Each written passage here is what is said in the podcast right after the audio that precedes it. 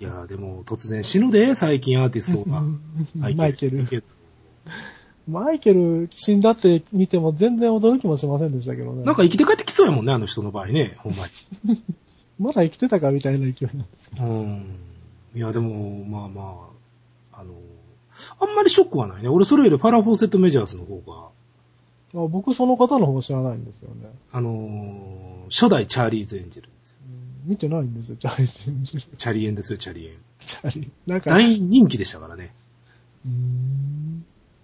あの頃ってね、1976年ぐらいやねんけど、はい。あの、調べたんやけどね。はい。なんかね、定期的にね、ダイナマイトボディのはい。外人の女性がブームになるんやね。なんか知らんけど。うんまあそんな体験した人が日本にまずいないですからね。あるやん、未だにあるやん。外、外人のヌード雑誌ってあるやん。あります。バチュラーとか。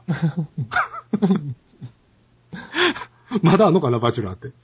うん見てないけど、あるんじゃないですかあれもなんか特殊な性癖やよね、もうあくまで行くと。外人の女の人が好きっていうのは。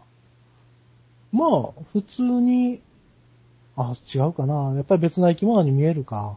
俺は全然ダメやね。うん。やっぱりロシアの方が好きですけど。ロシアってちょっとなんていうの、肌が白かったり、うん。肌が白いというか、顔立ちもちょっとなんとなく、あの、外人外人してないやんか。はい。なんかちょっと、スタイル良くてもむっちりしてますしね。うん。んでどちらかというとちょっとスレンダーな感じやん。うんなんかこう、キャメロン・ディアスみたいな顔ってあんまり日本人受け入れへんやうん。うん。うんうんうん。ん。ね。はい。メグライアンは受け入れるけど、確かに。 あ の、キャメロン・ディアスは受け入れへんやん。怖いですもん、もう、そこまで言っちゃう。何が何がえーあの、なんていうかな、キャメロン・ディアス系の顔ってね。キャメロン・ディアスってよう見たらそんな切れないで。うん。日本人の目から見ると。でも、うん、いいのかな、いいのかな。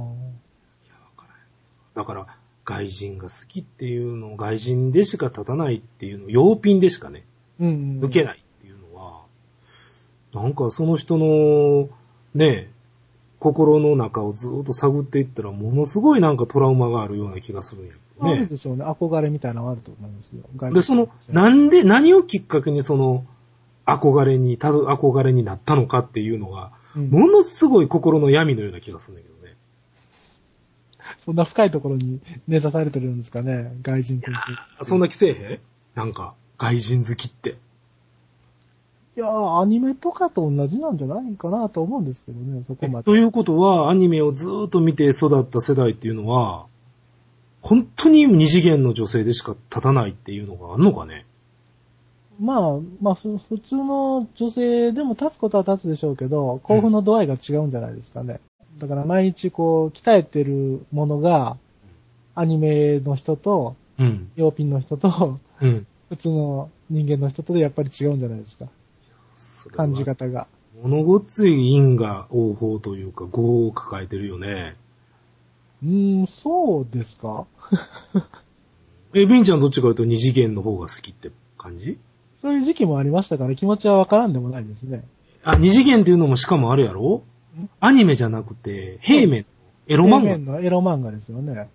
エロ漫画で、しかもその、紙面を見ずに、それを想像しながら、頭の中で再生しながらするのが良かったですね。え、ほんならその時エロ漫画は立体化されてんのあと、あそうです。頭の中では、立体化。